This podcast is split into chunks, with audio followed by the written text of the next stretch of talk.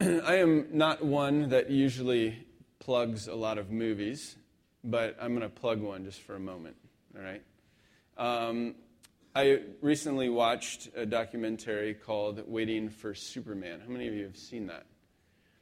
Okay, um, I would encourage you to watch it. It is, uh, it's really about this idea of the educational system uh, in the United States and what are the factors that allow for us to to actually educate people and educate them well, and what are the factors that are kind of hindering education?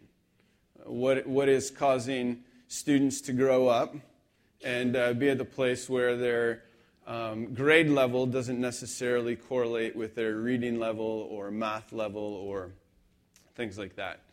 And what's interesting is they list a, a ton of different factors that play into it, but one of the factors that they say is significant to um, having good students. It's pr- probably a pretty obvious factor, but it's having great teachers. That teachers um, are essential to good learning. In fact, I mean, I, w- I would say that teaching is one of the most amazing professions.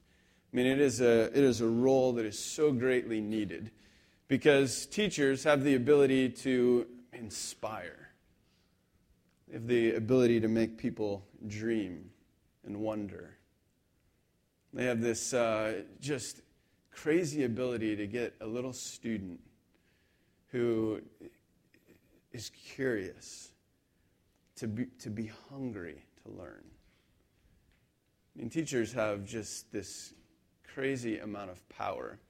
And recently I've been thinking about them even more and more just simply because of this movie and and the fact that they are so integral to this system of education. And uh, the more that I've been thinking about it, I've been thinking back to past teachers, teachers that I would want to thank. And I know that probably many of us have a teacher or two that we would say, man, that teacher changed my life. I came across this little clip, and uh, I wanted to show it to you really quick. So I, I don't know if immediately certain teachers jumped into your mind, someone that you would go, man, if I, if I could stand in front of them right now and thank them, I would. It made me think just recently of, of teachers that I would thank. And one particular guy that came to mind was uh, a friend of mine whose name is Pierre Joseph. Now, Pierre was a senior in college when I was a freshman in high school. I had a unique privilege of kind of growing up on a college campus. My father has been a professor at the college level for over 30 some years. And uh, so I was always around the college campus. I would um, ride the bus there after school and uh, just hang out with college students during the evening and, uh, and during the day. And I, I remember on one, the winter of my freshman year, I would at least two or three times a week ride the bus hop off at the college, run to the gym, and I would meet Pierre Joseph. Pierre Joseph was an All American. They called him the Haitian sensation. He was uh, an amazing player. And uh, we would spend the next couple hours together before dinner. So we would juggle the soccer ball, we would uh, pass it back and forth, we would dribble, we would work on speed, on our skills. We, we would do everything we could with soccer. And Pierre was this guy that didn't talk about soccer like people often talk about, or at least in my mind, talk about basketball or baseball or football, where you talk about the mechanics of it or the mechanical things like running plays, scrimmages, all, all of the like the play calling, all of those kinds of things that you kind of I kind of associate with those sports. He didn't talk about soccer that way. When we talked about soccer, we talked about it as art. I mean, as a, as a beautiful thing, as something that inspires creativity and imagination, that the, the flow of the game on the field was graceful and yet powerful. I mean, we talked about soccer, dreamed about soccer, and he was an amazing teacher. And he taught me so much about the game and, and just created this desire, this hunger in me to want to play it and to know it and to understand it. And I could probably stand here and list ways in which he was a great teacher. But you, tell me, What makes a great teacher? What are the qualities necessary to have a great teacher? Talk to me for a moment. Dedication. Dedication. Patience. What else? Organization. Good. Passion. What else? An interest in you. Good. Wisdom. Knowledge. Self confidence. Good. What else? Character. Flexibility and approachability. Great. Humility. What other qualities or characteristics? The ability to see more in you than you do. That's great. Relatable. Yeah, creative. Good. And I started like even trying to create a list of, uh, of this other good friend of mine. His name is uh, Julius Wong Loi Sing. Julius was the best professor I've ever had, hands down. I mean, he had this ability to bring the world into the classroom. I mean, he was a guy that you, you would sit in this classroom and you would just imagine how what we were learning could relate to the world. I mean, he could take the most theoretical concept and somehow relate it directly to life. He also had this unique ability to be process oriented rather than product or event oriented. So it wasn't like learning was an event, learning was a journey. That he was more concerned about the journey toward learning and of learning than he was about the destination, than where you arrived at. I mean, that for me was just an inspiring idea to, to want to, to challenge myself and encourage myself to learn, not necessarily viewing myself as the sum product of what I could produce, but rather seeing that there was this journey of learning taking place. And I think for all of us, we can kind of picture these character qualities, we could picture these uh, attributes, these things that are necessary for good teachers. And the reason I bring up teaching is, is I've been thinking, uh, uh, one, thinking about it a lot, but two, I think it directly relates to the text that we're going to be looking at today. I mean, I started thinking, what, if teachers inspire, what inspired the lady in the Bible to take a year's worth of wages in perfume and pour it out at Jesus' feet? Or what inspired the shepherd to leave the 99 behind and to go chase after and look for the one? I think the answer is grace. That grace is a teacher. I never thought of grace that way until I really started to dive into our passage this morning. If you have your Bible, turn to Titus chapter 2, because what it does is it talks about grace as a teacher. And we're going to look at grace from that particular angle today. That grace is a tutor, an instructor, someone that kind of comes alongside of us and helps us to learn certain things. And there's four main ideas that we're going to see in the text. That grace initiates, grace trains, grace gives hope, and grace inspires. And we're going to look at one verse today. One crazy run on sentence from Paul. Ready? Titus 2, verse 11 through 14. For the grace of God has appeared, bringing salvation for all people, training us to renounce ungodliness and worldly passions, and to live self controlled, upright, and godly lives in the present age, waiting for our blessed hope, the appearing of the glory of our great God and Savior, Jesus Christ, who gave himself for us to redeem us from all lawlessness and to purify for himself a people for his own possession who are zealous for good works. The first idea is that grace initiates, that grace comes after us. Now, this is, uh, we're just going to look at this opening clause in this run on sentence. In the opening clause, I mean, th- this is like the appetizer for the main course.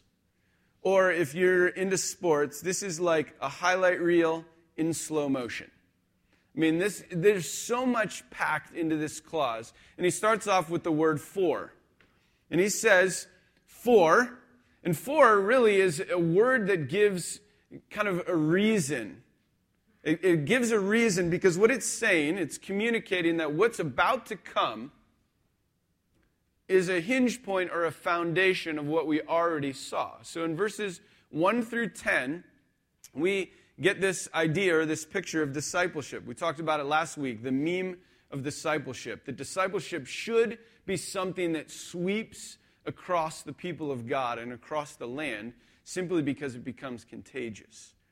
That this godly living should just flow out of who we are. And all of that, verses 1 through 10, is possible because of 11 through 14. All of that is possible because of grace. Grace is this foundation for everything we talked about this last week. So he says, for, and then moves to this idea of the grace of God. For the grace of God. Now, many of us are familiar with that word or that term, grace. It is God's unmerited, unearned favor or love, His mercy, His compassion toward us. We haven't done anything to deserve it. There's nothing we can do that earns it, but it is His favor toward us. So he says, For the grace of God has appeared. That means that it's broken in, that it has shown up, that it's on the scene. Another way of, of understanding it is that it's present, that it's close at hand. So, in the person of Jesus, in the person of the Holy Spirit, we have this understanding that the grace of God is here is present, is with us. So he says, The grace of God has appeared, bringing salvation, bringing rescue, redemption. That all of us find ourselves in a pretty sticky place, and grace swoops in and rescues. And then the last little phrase is it says, For all people. For all people. I kind of was imagining this week that if I was in Crete and Titus stood up in front of our gathering and read through this book, and we got to this verse, and he said, Hey, the grace of God in the person of Jesus has shown up, and it's for everybody. At that moment is probably when I would have paused. Because We've been kind of throwing the Cretan people under the bus for the last several weeks. We've been saying they're lazy, gluttonous, drunkards, evil ones. I mean, Paul doesn't create the, the most, or even their own prophets don't create the most beautiful picture of the people, right? So if I was one of them and I heard that news, it would be good news to me because it would say to me that the marginalized, the despised, the overlooked, the neglected, actually are in the running for grace as much as the high society of Rome. As much as people in great cities, as much as those who are smart and intellectual, those that discuss great things in, in, in Rome, that, that it's even for us in Crete. That this good news is for everyone. I mean, it's really a picture of God's grace and his love extended to all of us. I started creating a list of who his grace is for. Here's the list it is for all, regardless of age, race, gender, gender identity, sexual orientation, culture, language, national origin, disability, economic status, educational achievement, political affiliation, marital or familial status. Grace is available for everyone. The depth of our sin, from the most shallow to the most deep, grace is for all. That is good news. And that, at the same time, for many of us, seems a bit scandalous, doesn't it? I mean, it seems a bit like, I, I can't believe that that's true. I mean, for everyone? Like, I tend to think of myself as a pretty good person. I can see why grace might be available for me. But for everyone, really? I mean, for everyone? I uh, came across this statement by um, Martyn Lloyd-Jones, who's a, a famous preacher. And he made this statement There is thus clearly a sense in which the message of justification by faith only can be dangerous, and likewise with the message that salvation is entirely of grace. I would say to all preachers if your preaching of salvation has not been misunderstood in that way, that you had better examine your sermons again. You had better make sure that you're really preaching the salvation that is offered in the New Testament to the ungodly, to the sinner, and to those who are enemies of God. There is this kind of dangerous element about the true presentation of the doctrine of grace. Grace initiates this relationship. Grace breaks in on the scene, it's available to all, and it initiates. But grace also does a second thing it trains. The text moves on to say this training us to renounce ungodliness and worldly passions and to live self controlled, upright, and godly lives in the present age. This is where that idea of training or teaching really takes hold. It says that grace is like a tutor or an instructor. It's almost a picture of a, a person walking with a little child, guiding their steps helping them, moving them from point A to point B.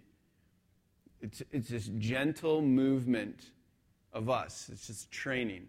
And what's interesting with training, I think most of us understand this, that training implies saying no to certain things and yes to other things. I mean, anytime you train, whether it's for a marathon or for Bloomsday coming up in the near future, generally when you train, it implies saying no to certain things. That's why if you ask somebody, hey, do you want to run a marathon? Generally, most people will say no because they already have calculated the amount of cost that it will take and they go, mm, that's probably not for me, right? I mean, because training, it, it changes us. It, it requires something to happen in us. I mean, we have to, to adjust our life a little bit. That's what training does. So we adjust maybe our eating habits. Like you have to say no to Twinkies and Ho Ho's in seconds and thirds and say yes to the right kind of nutrition good protein and good carbs and a good balance and a lot of water. And there's certain ways you want to eat. And trains or changes or impacts our habits. Maybe the amount of time we sleep or the fact that we say no to certain activities that could injure us for the sake of something that we deem to be greater. Or it changes our schedule. We have to adjust to create space for training, for stretching, for resting, all of these things that are necessary because we've made a choice. I mean, that's what training does. And Paul says in this passage that training the grace trains us to do two things. First, it trains us to say no. It trains us to say no to ungodly living and worldly passions. This idea of ungodliness is really this idea of action or disobedience. And then the second part is these desires. The desires that create in us an inordinate amount of uh, um, just craving. It could be for it could be for lust. It could be for possessions. It could be for power. It could be for pride. I mean, the list goes on and on, but it's actions and attitudes that really take Christ from the center of our life and move him to a place outside of the center. That anytime something else takes dominance in our life, that's, that's what Paul is saying here is no, no, no, say no to that. Set that aside. Allow Christ to come back in and maintain the center of life. And then Paul goes on to say, not only do you say no in training, you also say yes. And he lists three things self controlled, upright, and godly lives. The reason I listed them a little bit different than he listed them is because I think each of these terms is relational in the sense that we say yes to a renewed relationship with self. that we gain self control, self mastery. We begin to view ourselves in a different light because of grace. Grace trains us that way. Grace also trains us in relation to our neighbor to be upright, to be kind, to be compassionate, to deal ethically with our neighbor. And then the last point that he makes is that it trains us in a relationship to God, to be devoted, to be focused on Him, to be intent on followership.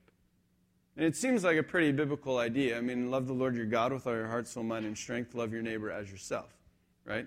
All three. Summed up in the greatest commandment. And so Paul is saying that's what it looks like for grace to train. Looks like saying no to certain things and yes to others. Then the next idea is that grace gives hope. Grace moves us into this place of hope. It says this waiting for our blessed hope, the appearing of the glory of our great God and Savior Jesus Christ, who gave himself for us to redeem us from all lawlessness and to purify for himself a people for his own possession. I mean, hope. Hope is a powerful thing.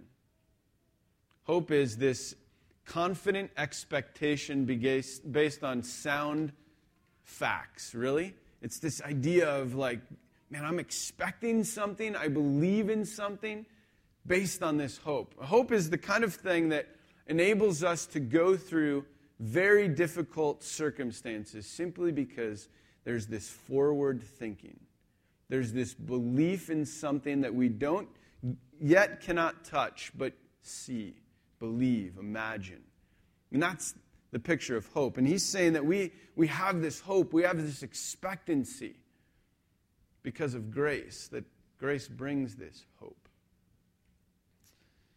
And it's telling us to wait with expectation. Wait with expectation. I started trying to picture what waiting with expectation looks like. I think sometimes we think of it as an passive thing, but I actually think it's more of an active thing. That my waiting, my looking ahead, causes me to be different in the present. It causes me to be active rather than passive. What's interesting is I often have the privilege of standing at a space like this with a long aisle and a groom right next to me. And the picture of a groom waiting for the back doors to open is what I think of when I think of waiting with expectation.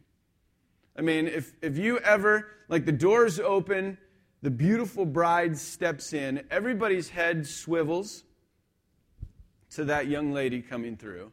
And I always look at the groom because his hands are sweating. his legs, like he's like just wants to run down the aisle and grab her. He like he, he's his heart, you can see it coming out of his chest. He and it's like the most active waiting that you can imagine. I mean, he just has to wait the whole aisle, and he's just like, get down, like quicker, please, like you know. And the dad's just like holding her back and going real slow, and and he's just just anxious and excited and, and anticipating. I mean, that's that's what this hope does. Hope causes us to anticipate. It's kind of like uh, my, my parents are coming to town soon. And, and as I'm waiting and anticipating their arrival, it causes me to live different in the now. Like I, am trying to adjust my schedule to be able to spend more time with them. I'm trying to figure out we need to get some more stuff at the store so that we have more in the fridge. We, it, our expectation, our waiting for Jesus is not a passive waiting. It's an active waiting that causes us to keep moving into the grace that He's called us into in living out the life that He's called us to live. And so, grace, it gives this hope. The last thing that grace does in this text is it inspires. The last little phrase, if you look at it here in verse 14, it says this um, People for his own possession who are zealous for good works. That grace inspires good works. That it creates a zest or a passion for being people who do good. It's a beautiful picture. that all of these truths about Jesus, all of this truth about grace, all of this movement of grace as a teacher in our life, the natural overflow is good works.